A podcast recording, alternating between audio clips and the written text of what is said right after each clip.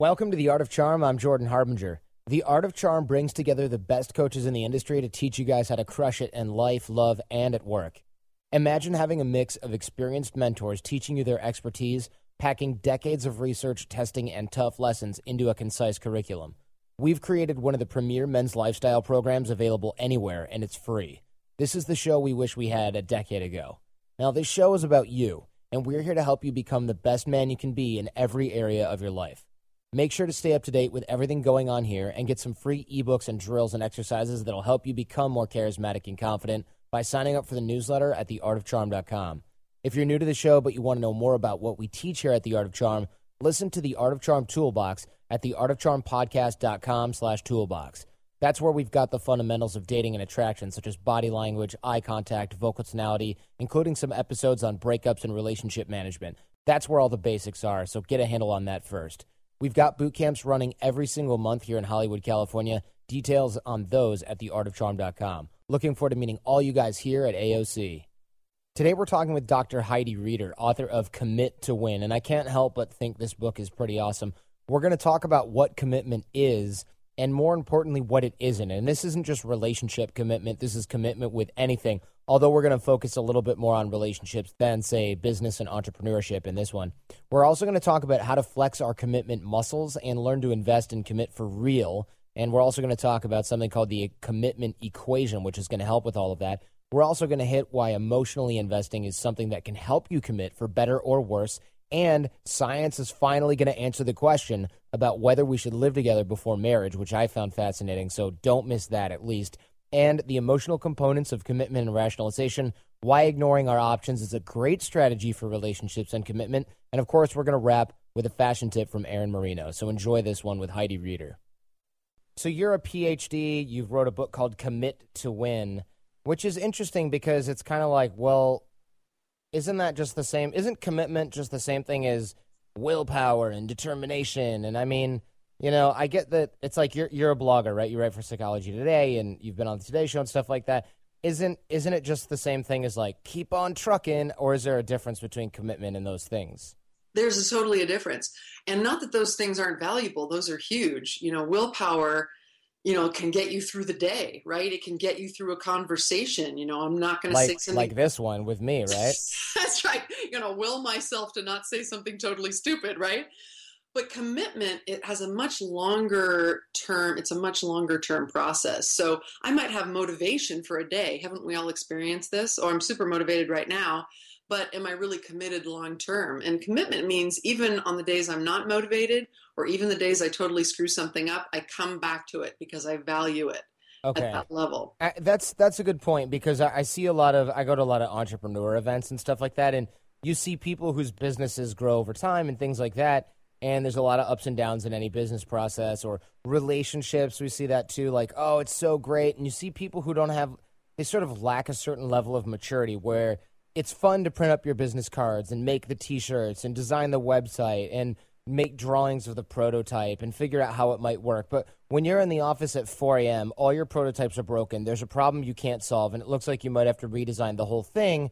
Are you going to go, screw it, let's go play video games? Or yeah, are you to. you find that out, right? Right. That's when you yeah. find out that stuff. And that's the same thing in a relationship. You, you know, you and I, I'm oh, sure totally. you've, you've seen this. Your friends do this. Uh, our clients have done this you're in love with somebody and it's amazing and everything's so great and then you know six months goes on three months whatever it is and it's like you're not feeling that super dopamine blast in your brain anymore right. and then the person's like i'm really busy with work and you get stressed out and then you get in like a fight over something stupid and then instead of being like oh this is a natural part of the cycle i really like this person there's more good than bad so many people just go meh and then they break up with somebody and start fresh and there's always those guys and girls that will constantly be chasing something new because they're essentially chasing that dopamine rush, right? right? Or that or whatever it is. There's lots of evidence about that. And going back to your original question about, you know, kind of motivation versus commitment, you know, being motivated to meet someone and being motivated, you know, that's really critical. You're not going to have a relationship start without that. But motivation is not the same thing as having that long-term perspective and being able to to to stick in there and and find the good and create the good but you know we don't want to we don't want to set commitment up as like the mecca of all everything wonderful right i mean there are some things we commit to that were a bad idea and we should, probably should let go of them you know so we got to factor that in at some point too that's true. That's yeah of course. Maybe we can talk about that in a little bit. Um, but i mean everything commitment is at the foundation of pretty much every single great accomplishment. I'm sure there's some stuff that that isn't but i haven't thought of any. Olympics staying married staying in a relationship if you're not the marriage type whatever. Uh, but there's there's always any business, anything like that. It's basically this show, right? I mean, I've been doing this for seven and a half years. You can't become successful without commitment, you know. And I think we do think that in this day and age. Sometimes it's like, well, I should be able to just go work out for a couple months and then I'll get into the Olympics. You know, ask ask any you know high level athlete. It takes a lot more than they ever planned on. And I'm sure doing a show like this, you've invested so much more than maybe you even realized at the beginning. Oh man, I feel like I just sort of side note. I feel like I just learned how to do a podcast, and it and I've been doing it for almost eight years. And I, I literally look that's back. That's a pretty big learning curve. Yeah, that's it, uh, you know what I mean. Yeah. And and there's so many new podcasters out there, and they're like, "Oh, this is really easy. You just need this one microphone, and then you talk into it, and then you might want to cut out some of the flubs, and then you have a podcast." And I'm like, "Well, there's a reason that yours has, you know, 500 downloads, and ours has a million. Yeah, because yours sounds kind of kind of crappy. Right. Yeah, and it's it's and it's not just the the tech. I mean, there's a lot of personality that goes into things. There's things you can say that sound good on on radio, and I've said all the wrong things in the last eight years for sure, and come across as a sleazebag or an a hole or whatever, and just listened and gotten feedback over and over and over, and you realize, wow, okay. When we first started this, and people were like, "You guys are naturals," that was just them being nice. you know what I mean? right, exactly. Eight years later, you really are natural. Yeah, it, eight years later, overnight success. Yes. Yeah. Yes. It's the American dream. Yeah. Uh, but let's define commitment then, because okay, obviously it's not willpower or determination. So what the hell is it? Yeah. You know, it's funny. A lot of people don't even think about, you know, what what does this thing even mean, right? I never thought about it. I mean, I thought no. it was sticking it out, discipline, that's what my dad would tell me. And those go into it, you know, those go into it, but there's a bigger picture here. And so the definition I use is from social psychology. So maybe another field would define it differently. Um, but it's being psychologically attached to something and intending to stick with it. So the part that we often forget is this Am I psychologically attached to this? Am I really like, I this is a part of me in some way. You know, there's some, say, relationships, for example, where you're just doing it. Maybe you'll even continue it for a while, but are you really psychologically attached to this person? Um, that you might be starting a business that you're like, well, my dad wants me to start a business or whatever. I got to show him I got the spirit, you know, entrepreneurial spirit. That's different than like you're at night and you wake up and you have ideas and you think, I really need to do this. I really need to put myself into this. And it's a really great question to ponder. You know, what are you psychologically attached to? What are you determined? So there is that determination piece to stick with. And, and then what are the things that you kind of like, you're just doing them out of habit, maybe? Yeah, there's, well, that's for sure. There's a lot of that, of course, as well. So are, is there research behind this, or were you just like, you know what, I'm going to write a book, and damn it, I need a unique topic? my um, focus in my career is taking really interesting, very rigorous social science research and finding the application for it.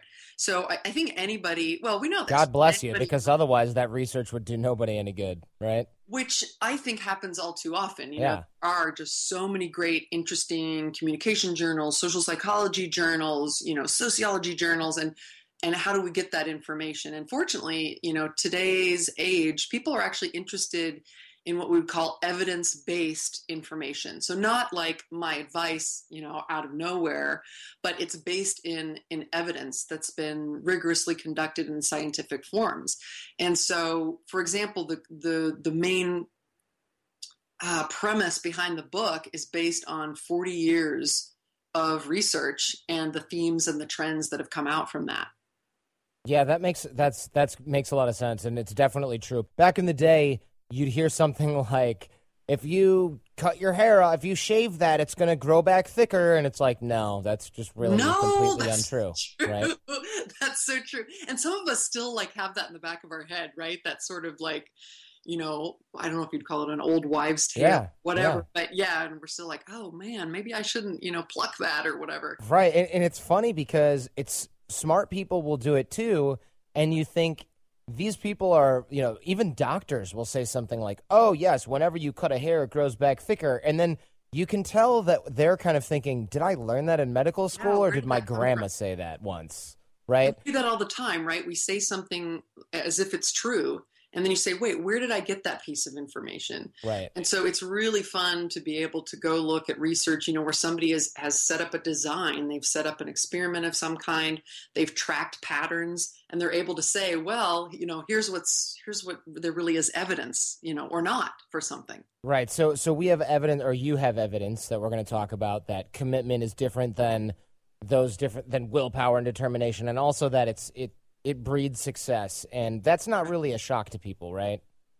No, you know, I think the shock is that you don't just decide to be committed and then it breeds success. That's the real myth is Yes. can just wake up today and be committed and then I'll be successful.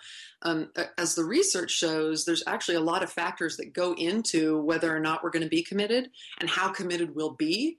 And so I think everybody's had that feeling like, wait a second, I told myself I was going to be committed to this. Why am I not? Well, let's take a step back and look at the factors that affect why you're committed and can we change any of those and do we want to?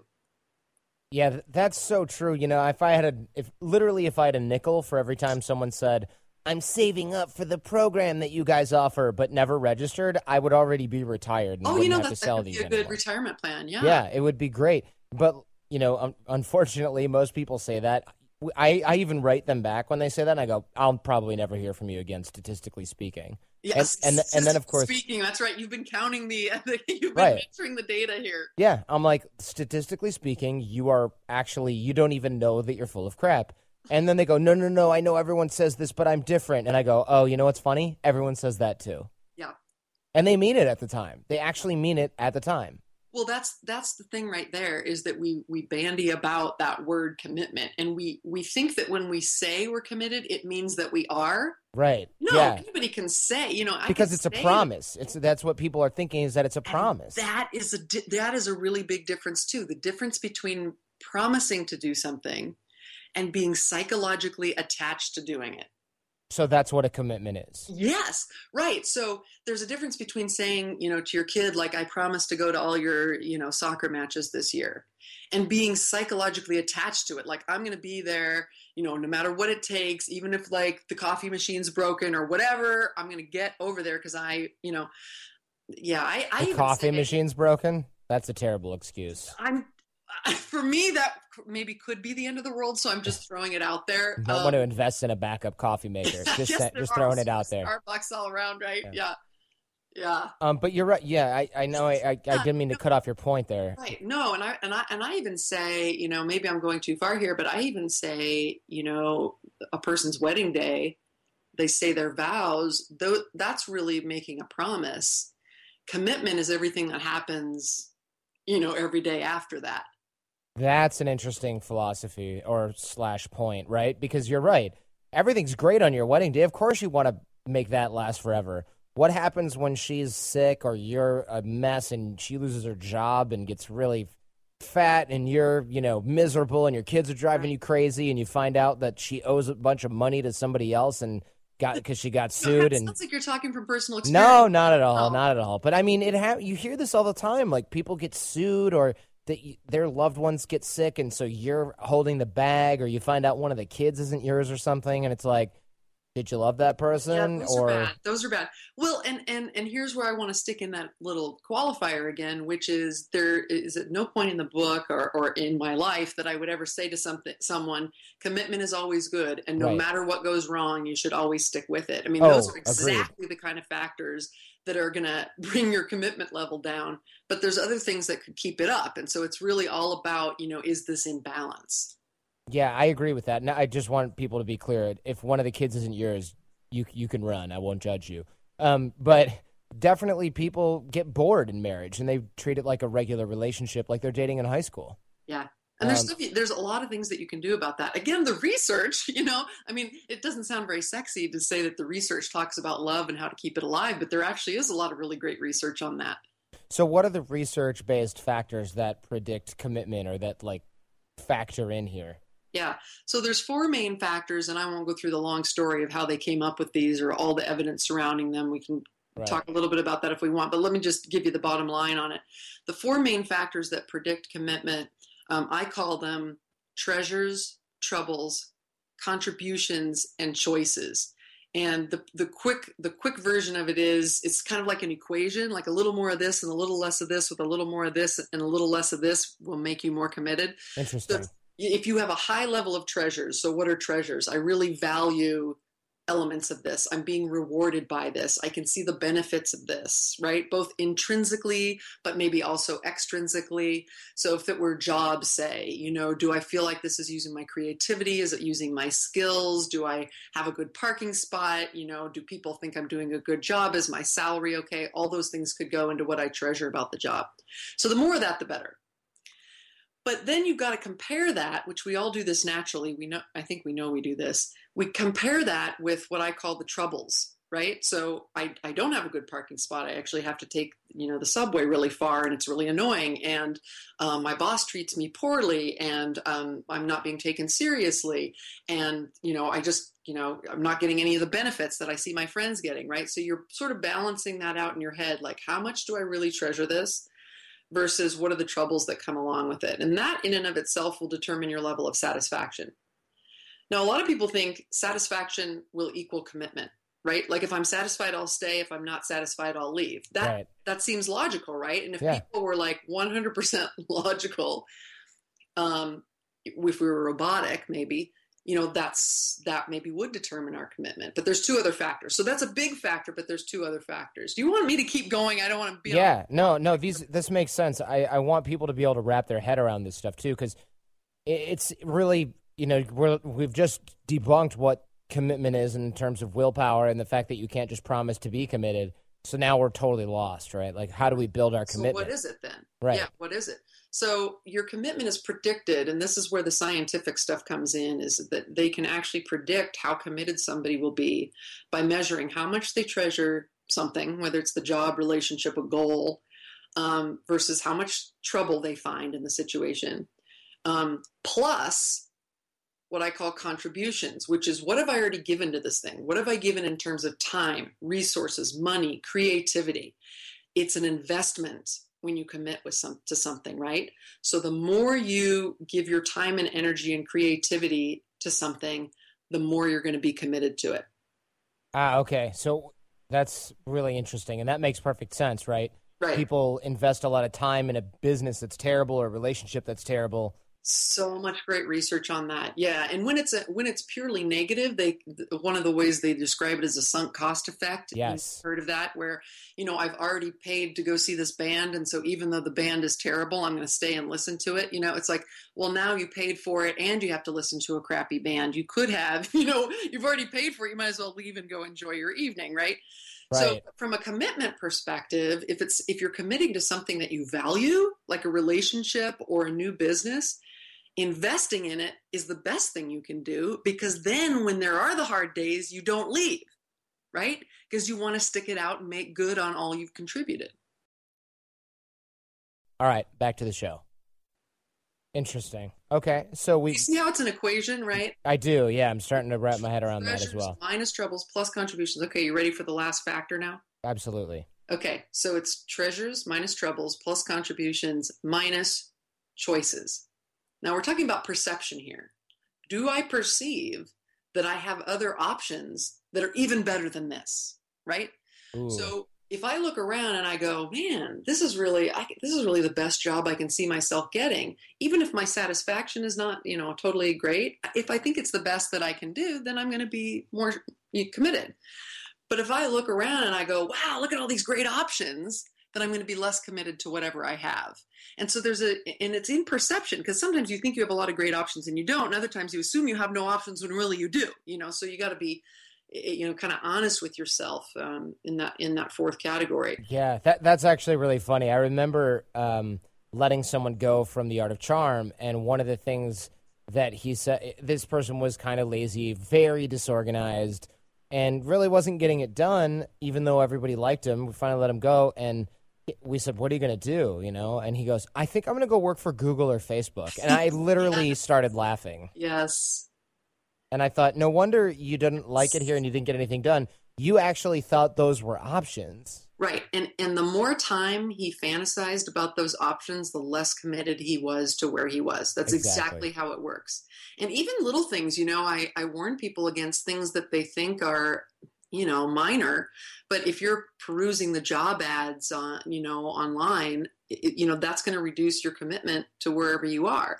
If you're in a relationship, but you're looking at, you know, what- whatever that online dating, you know, sites are, whatever, hmm you think, ah, no, I'm just looking around. I think it's fun to read these or whatever. That could actually be significantly affecting because you're saying, well, I have lots of options. So why get attached? Because remember, commitment is a psychological attachment, right? So why get overly attached to this job or this person or this goal if I have all these other options? So is that why guys who work in nightlife industry or rock stars or musicians or people who are always in high value positions with access to lots of other potential partners have trouble in relationships? Absolutely. In fact, I would love to go through sometime and do a blog. I should probably do this on just why not not why we should give them a break, but but in a way why we should give say actors a break because just scientifically, you know, the factors are set up against them. Um, you know, because they have so many other choices and their investments aren't as big. If I'm a rock star and I have plenty of money, then even buying somebody an engagement ring may not be a big investment to me. Right. Sunk cost. Oh, well, she has a flat in Midtown Manhattan, my car, and a ring, but I Yeah. earned that before lunch, so I don't give a crap. You see? Yeah. You got it. Yeah, that makes a lot of sense. That actually makes too much sense. Um, now, now my whole world is turned upside down. Um, I'm so sorry. no, it's okay. Um, so, how do we create, say, more treasures in a relationship environment? Yeah, so there's some really interesting research on this too. You know, one of one of the th- things that I found interesting was a lot of people, if you've ever taken a psychology 101 class, one of the things that you learn pretty early on is that we get pretty excited over what they call random rewards. And what they mean by that is we don't know if the reward is going to come or not.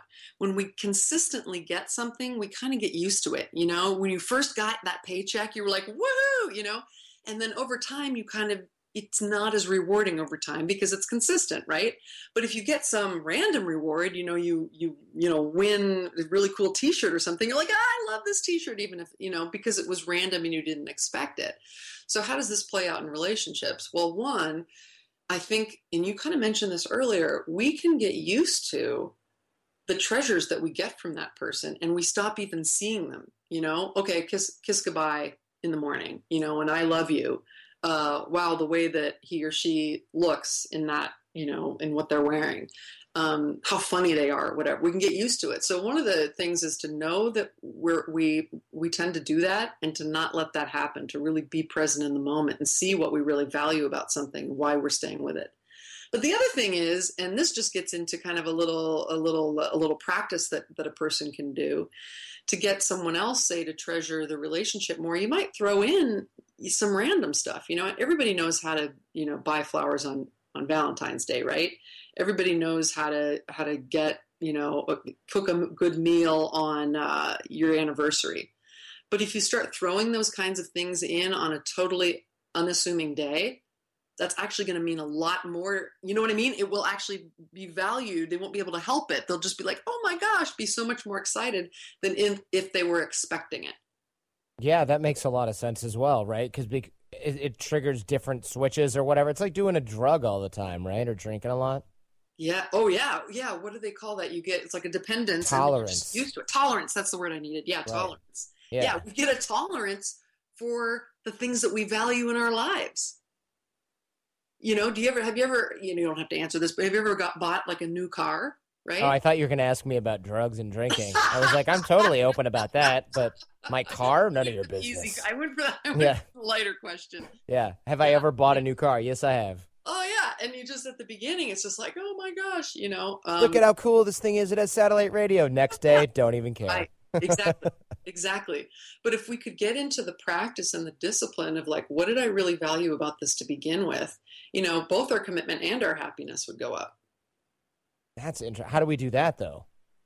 the the practice of the being in the moment hmm mm, you know that's where i want to call on things that are a little bit out of my expertise, but that other people are, are really good at. Right. We can talk about woo woo stuff in another yeah, episode. I'm thinking like mindfulness, right, and that kind of thing, and and not just seeing, but really seeing. I don't know. I'm I, again, I'm a little out of my expert area, but So going back to the sunk cost thing, the more we invest in a relationship, and of course, the more they invest, our partners invest in a relationship, and I mean time, tenderness, tangible stuff, not just dollars and cents, but Right. you know, a lot of the Well, love and emotions. kindness, emotional investment. I think is probably more powerful. invest, right? Like if you're imagining a future with someone, guess what? Mm. That is actually investing in the relationship. So that- yeah. well, yeah, I mean, you want to do that if you're getting the feedback from them that the feeling is mutual, right? and that you're getting good data about this person that they're, you know, I hate to scientificize it. I think I just made up a word. Um, you know, but you want to get good data and make sure this is a good match. You don't want to just start fantasizing about a future with anybody because then you're going to start to get attached and that may be inappropriate. Okay, I'm taking a note here because we're actually going to be able to scientifically then answer the question: Is it good to live together before you get married? Oh my gosh, that question has kind of been answered. Right?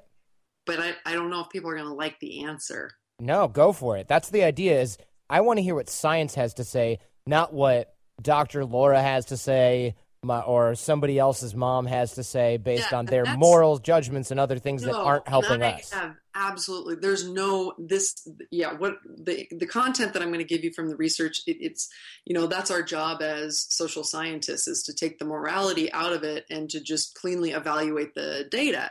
And there is a lot of data on people living together before marriage, and statistically speaking, that increases the likelihood of divorce um, significantly, like beyond what would be chance. Right? You're more likely to be divorced if you live together before you get married. Now, that's interesting, but I think what's more interesting is why, right? hmm Well, it, it, it, one of the theories, and, and there's good evidence for this theory, goes back to well, you may end up marrying someone that wasn't a perfect, or I shouldn't say perfect, but wasn't really a, a good fit for you because you invested so much in that relationship. You Oh, that's so important. together.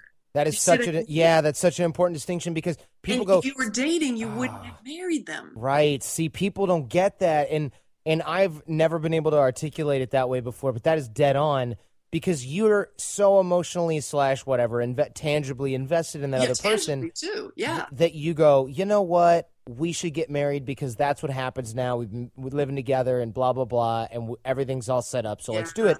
Versus before, if they were living with their mom and you were, you know, a young bachelor, you'd be like, "Fuck this! I don't need this This garbage." right. Yeah, and and and you'd be over it. However, people who are arguing for a moral agenda, quote unquote, will say, "See, look, people who cohabitate before they get divorced because it's immoral or it's a bad idea for some other nebulous reason Yeah, that they can't actually pinpoint." yeah. No, this is this is what it really is, and there's actually some good news in this. I love this phrase that the researchers um, use to describe this process of ending up married sort of by accident because you were living together.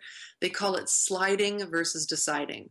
So we kind of slid into it rather than making a conscious choice. Like if you're living in some, you know, you're still at your mom's house or whatever, like you said, you have to like really decide, do we want to get married? But if you're already there, you have a dog together, right? Right. You have a mortgage together. You are, you know, all of your friends know you as a couple. You know all of your neighbors. You know that you have a, you're really kind of invested at this point.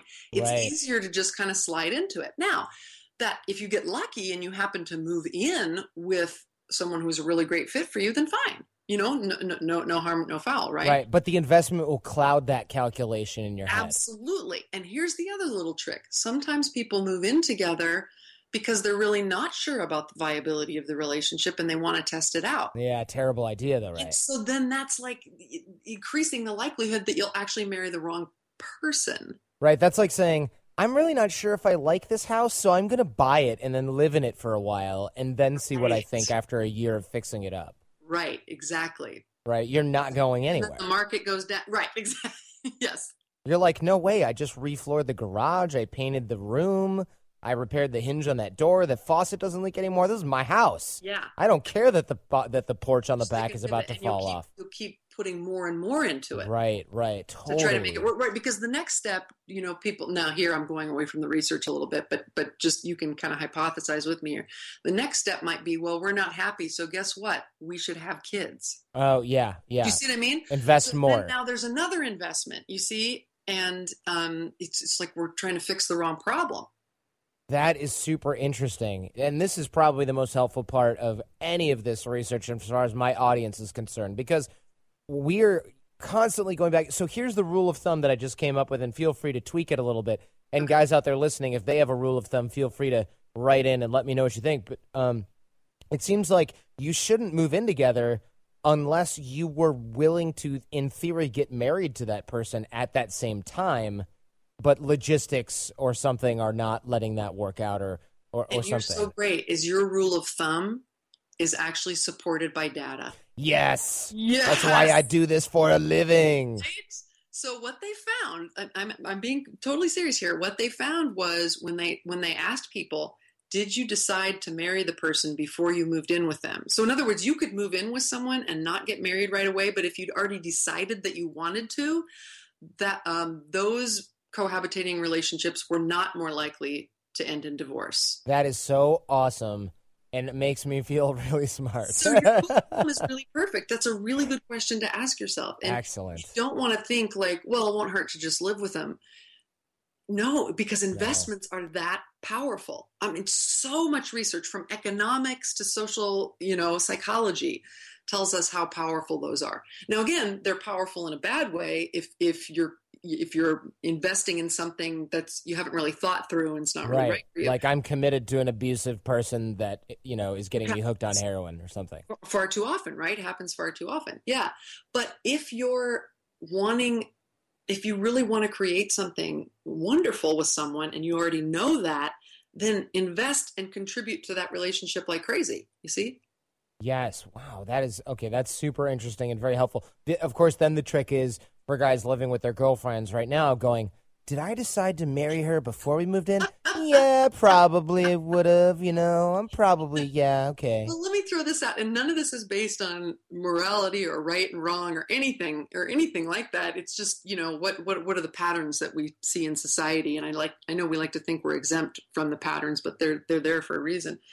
But you know, I think what I would say at that point is, you know, how much more are you willing to invest to find out if this person is right for you, and Mhm. and set kind of a limit for yourself. You know, Right. like I'm I'm willing to invest, you know, X number of more months or X number of more dollars or you know whatever makes sense to you, um, X more amount of my heart if you can quantify that.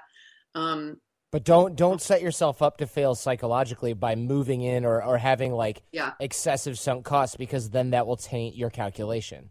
right, and it only increases over time. Oh man, that is yeah, right. You can't help it.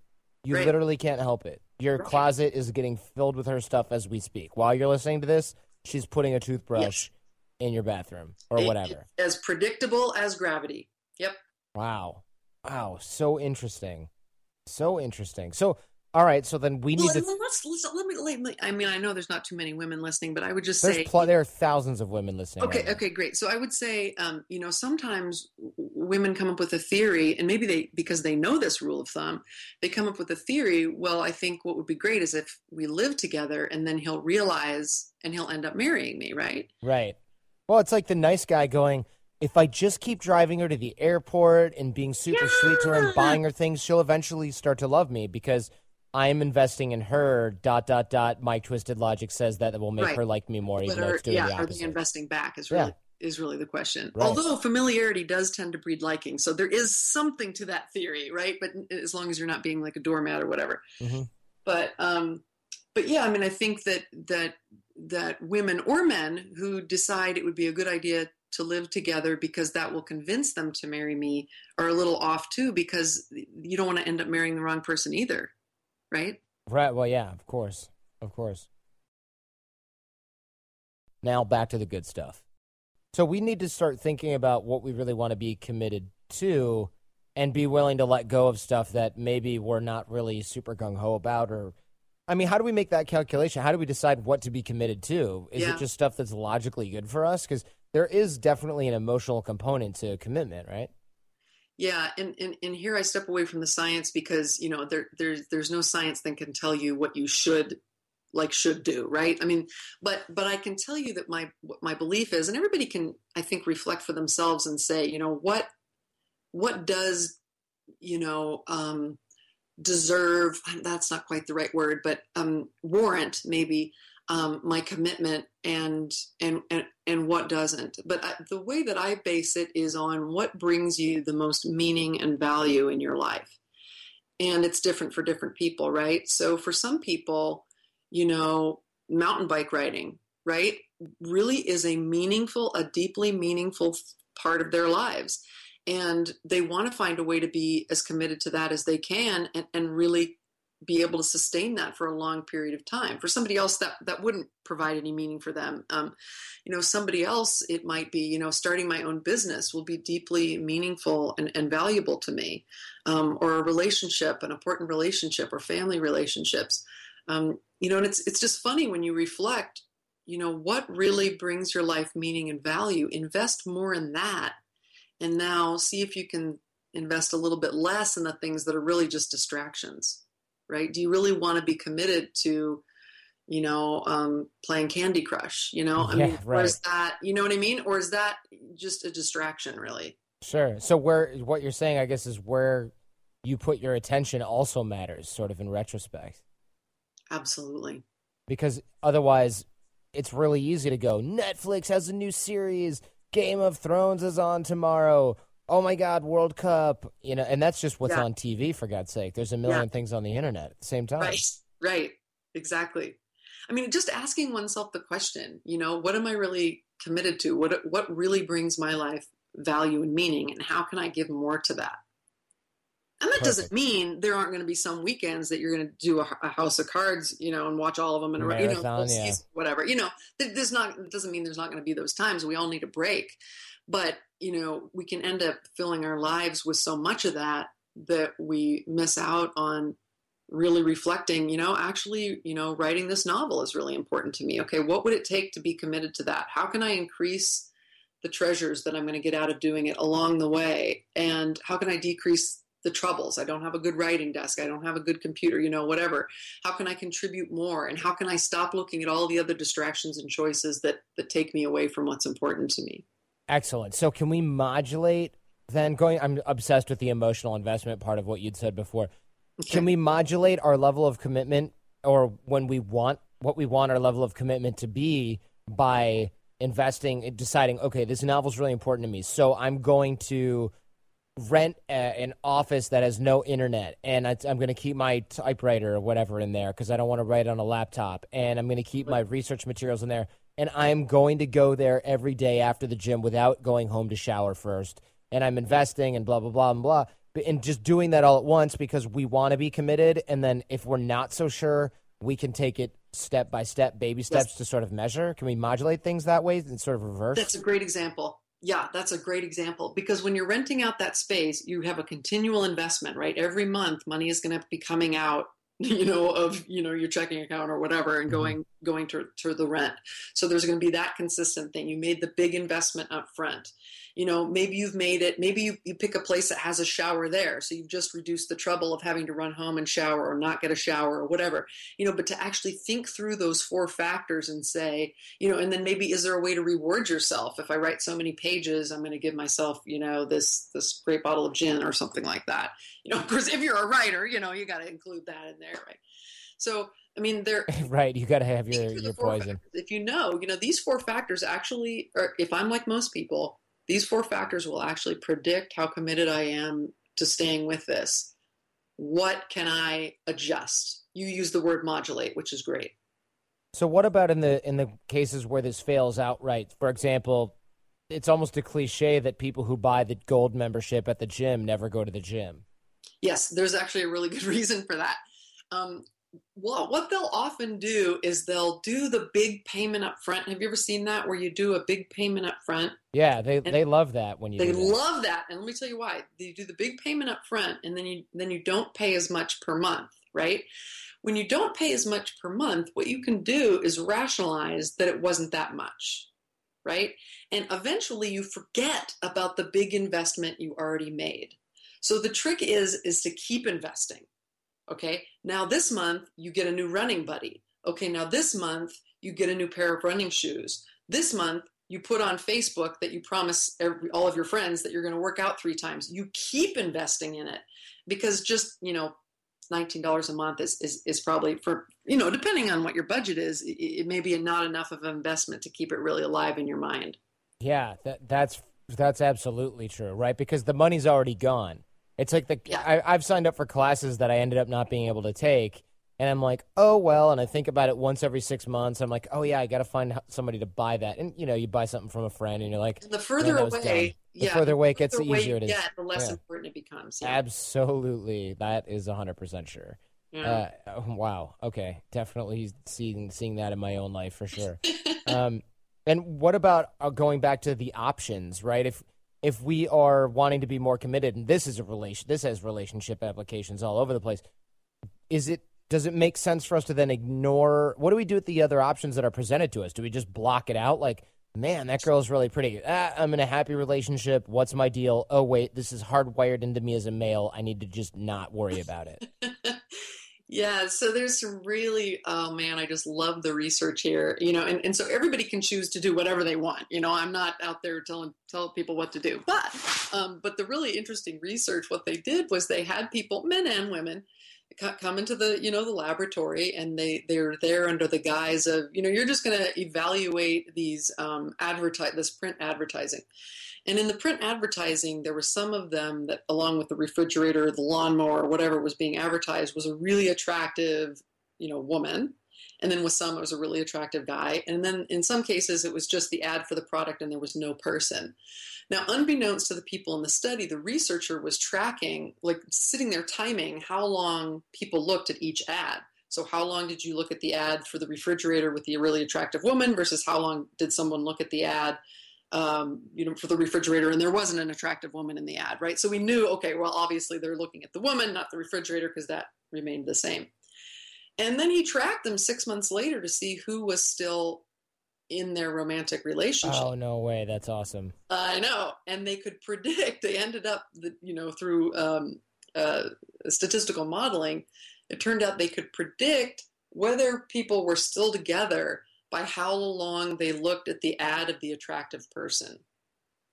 Wow. Do you tracking that? And so now this the, the cause and effect part becomes kind of interesting. So am I less happy in my relationship, so therefore I was looking at the ads longer and that led to the lower commitment, or is it possible that spending time really taking in those pretty pictures, you know, that that in and of itself started to reduce my commitment? I, I would say that's for sure because I do. I mean, I'm a guy, right? I'm hardwired to look at this stuff. All guys do it.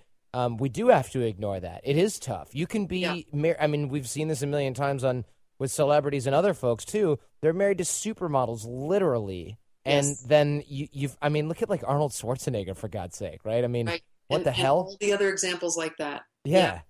And you're just like, what on Well, earth? and And they're people like, like, that are going to have more choices. I mean, Yeah, that's, yeah. You know, that's their burden to, to live with, right? Exactly. Yeah, exactly. And and you got to block it out. I mean, you literally have to not go to the party where your friend says there's yes, going or at least not like let yourself really go there. Do you know what I mean? Yeah, Like, of course. to notice, right? To just go, oh, that's an attractive person, and then okay, what are the features of the refrigerator, right? Right. Um, versus like really, you know, your jaw starts to you know drop or Right. whatever. But I, I would also say, you know, and there's that's one of the other troubles with things that you research is you find out, well, like this is good, but then oh, there's this caveat.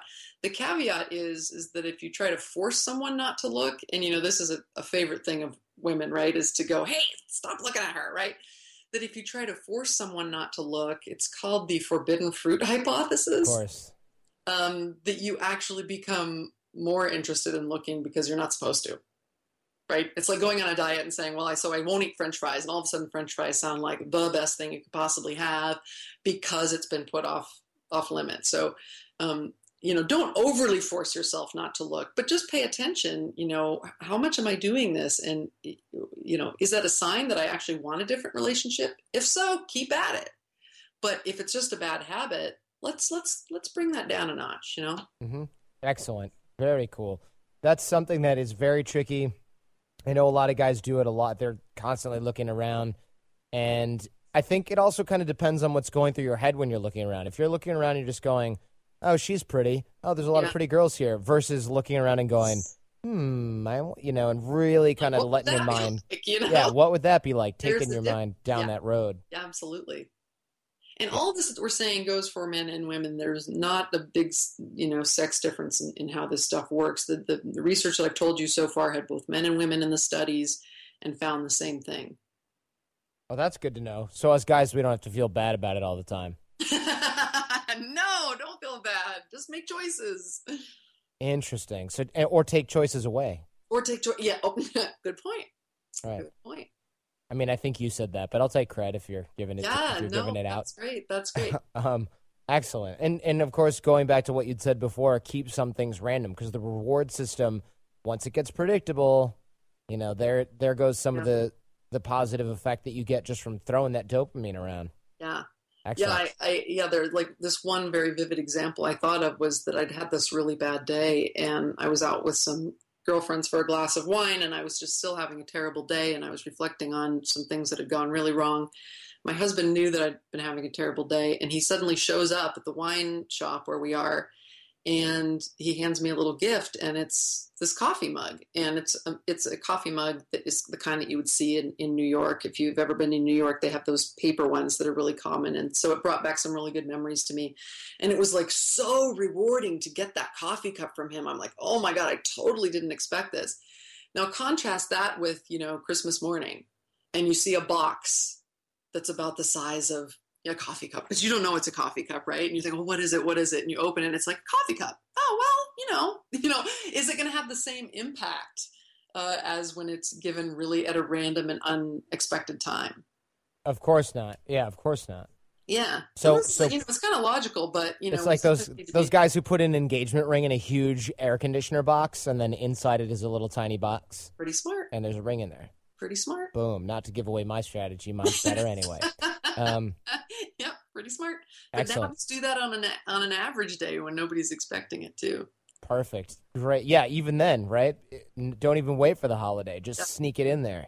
And That's you know, always the best. for for work. I mean, if you have, you know, if you're a manager or something like that, you know, know that people are going to get used to the reward system over time, and every once in a while, mix it up. Just throw in a random, hey, we picked, you know, the best whatever for the week, and out of the blue, you know, and give them a, you know, a book or a, you know, certificate to local steakhouse or whatever. And they're not expecting it. It's like, whoa, you know, that's going to get everybody's attention. Perfect. Thanks so much, Heidi. Is there anything that you want to leave us with? Uh, you know, I just think the biggest thing is to really think about what is most meaningful and valuable to you. Anybody can accomplish, you know this, amazing things um, if they if they reflect on what they value, and then fully commit to it, and and let you be the driving force instead of you know having commitments you know thrown at you. Right. Happen to you, right? You can make a choice in the process. Yeah, yeah. As a side note, I uh, have a student uh, in my graduate program who is just defended his thesis yesterday, and his topic was um, what do what kind of benefits come, if any, from doing the Art of Charm boot camp. And in order to investigate the question, he interviewed 18 people who have been through the program, and I just wanted to say that um, you know after reading his thesis multiple times and giving him feedback, you know, I was really impressed with the work that you guys are doing. He he found some really interesting things about what people come out with as a result of that experience, um, just ranging from, you know, really feeling much more self aware and having a really eye opening experience about, you know, who they are and what they can do. And then also